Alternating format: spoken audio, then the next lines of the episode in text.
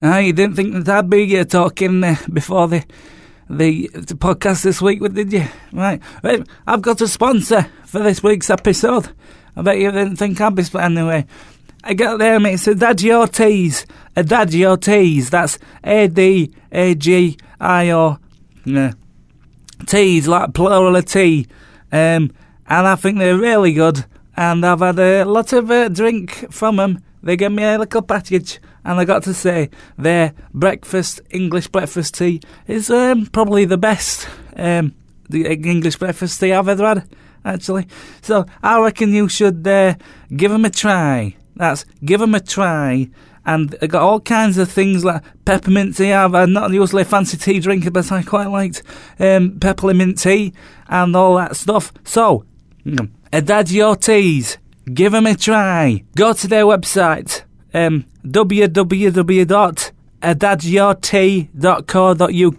They're really quite good. Hello and welcome to this week's episode of the Ghosts and Me podcast. My name is David Babcock. I am the world's best ever paranormal investigator, and I put the willies up so many people. Thanks for listening so far to all the episodes, and this week is very special as we're going transatlantic. Listen in, cause this week's guest is a news anchor on the American News Yes Please network over there in the States. He is a very famous newscaster. His name is Chuck Winkle.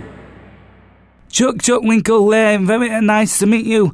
Well, the same to meet you. We're actually good friends, aren't we, Chuck? Yes, indeed. How the cowboy to you and all you very nice listeners. I've been listening to your podcast for quite a while, and, uh, and uh, they're very nice to see you. Uh, actually, Bobby Cook, uh, we are pen pals. I think they call it over there in the United Kingdom, don't they? But yes, I suppose you could call us uh, pen pals. Um, you have actually got a uh, interest in the paranormal, haven't you?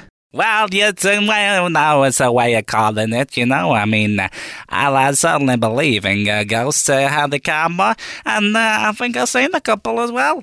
So, so I mean, let's, first of all, it's ghosts and me. So, I'd like to start off with the me aspect. So, just tell the listeners about people, the you.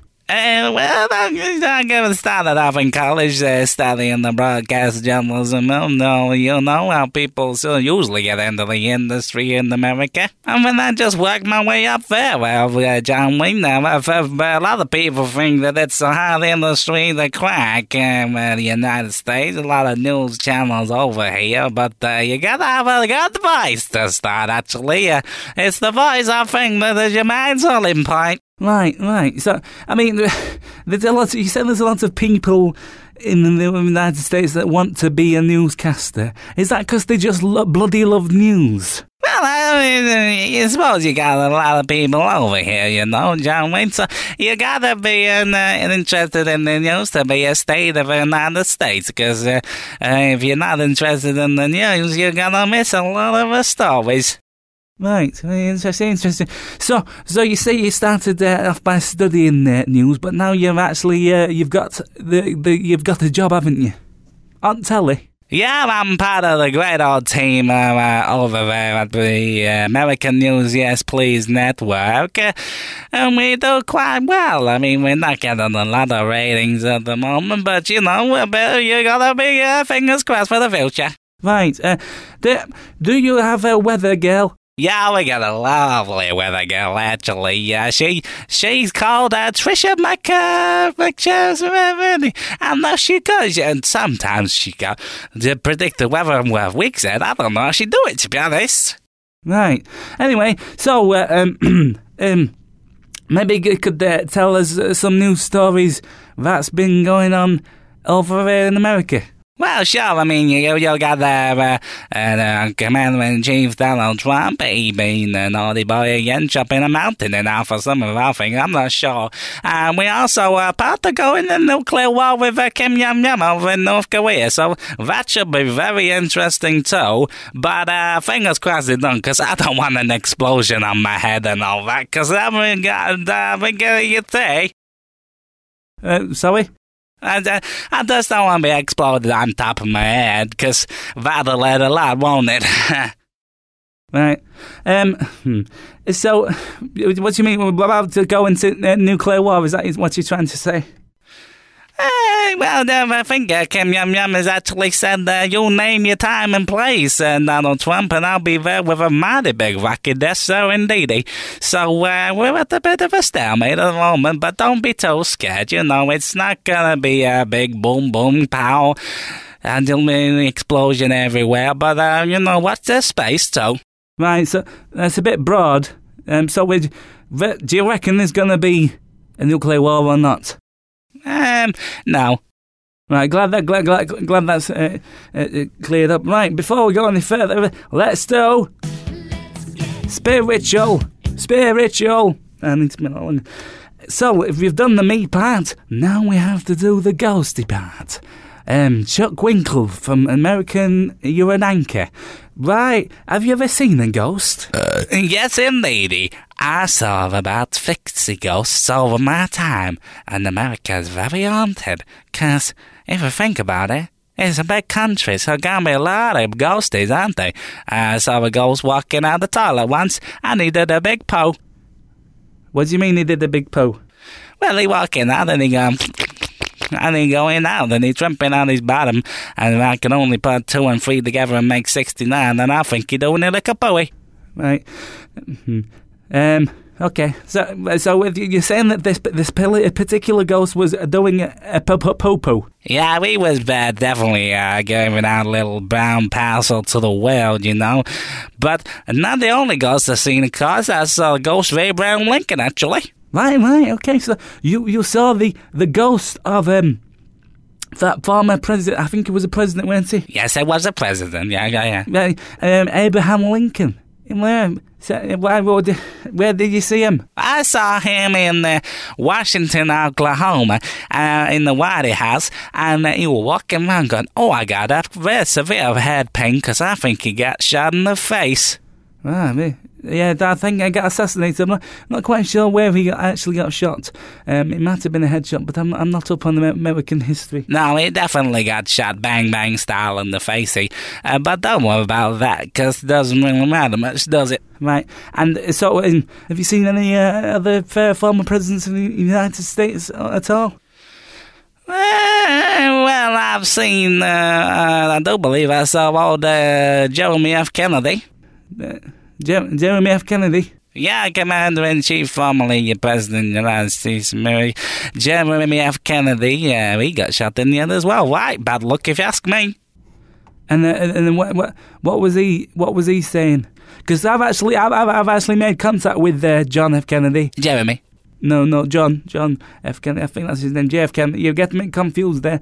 And uh, I think that he wasn't actually shot in the head. I think he was just really stressed of being uh, Prime Minister. And I think that um, his head just exploded. He went, I'm sick of this, and poof, and it exploded. What, what do you think about that from an American standpoint? Uh, well, uh, uh, I think Jeremy F. Kennedy was definitely shot because we bloody got the bagger that uh, shot him, old uh, Liam Hazy Odwald. Uh, we got shot himself, so we're no karma police. Right. S- mm, So you, right, you say you say you've seen ghosts, right? But have you ever actually communicated with them? Eh, yeah, I communicate with him like 'cause I'm an American news anchor, so I talk to everybody as if it's a um, interview. And I, I just uh, go up to them and say, Howdy, cowboy, how you doing, mate? Today you have a hot dog and God bless the Americans. And uh, they usually talk back to me. You can't be shy with ghosties. That's a standpoint that I actually uh, uh, um, go by. Um, that uh, you cannot be shy with um, ghosts because uh, if you were a pe- person, you wouldn't um, talk to someone who doesn't actually approach you. So it's very interesting, Chuck Winkle. It's very interesting indeed. Mm. That uh, you go up to them and talk because um, I do that as well. You know, but we could potentially do some kind of. TV show or something, something like that. Well, uh, yeah, stop you there in your tracks, cowboy, because I'm actually, uh, I'm tied down at the moment with a contract with the American News Yes Please Network, so I can uh, do any of that. But uh, well, it's a great idea. Um, I don't vouch you for trying. But no, I mean, yeah, don't. Uh, don't don't matter. Um, right, uh, right. So uh, American goes. Um, Right, think this time of night I like to tell a scary story or two. What do you reckon to that, uh, Chuck Winkle? Do you reckon we can make a like, uh, story? Yeah, go for it, cowboy. I'm glad to hear a scary story or two in the middle of the night. Right, well, strap yourselves in and don't be too scared that you poo at home, because here we go with a story that's been sent in by a listener to this podcast. I'd never gone down this particular path home, but it was windy that night and I wanted to hide from the wind because I had a big flappy coat on. I took off with twigs and branches battering my face and mud and shit and stuff underfoot. Something didn't feel right, but what was it? Suddenly I was met with the floating outline of a man on the path. He had long black hair, a wicked smile, and his knob was out. He chuckled and said, You shouldn't be here. I said, I want no trouble. I'm simply going home. He said, I'm going to send you right to hell where I am from. No sooner had the words left his ghostly mouth, I filled my pants with the smelliest of shit. With that, the ghosty was gone, and I went on my merry way. I didn't tell my wife it was a ghost to ease her mind.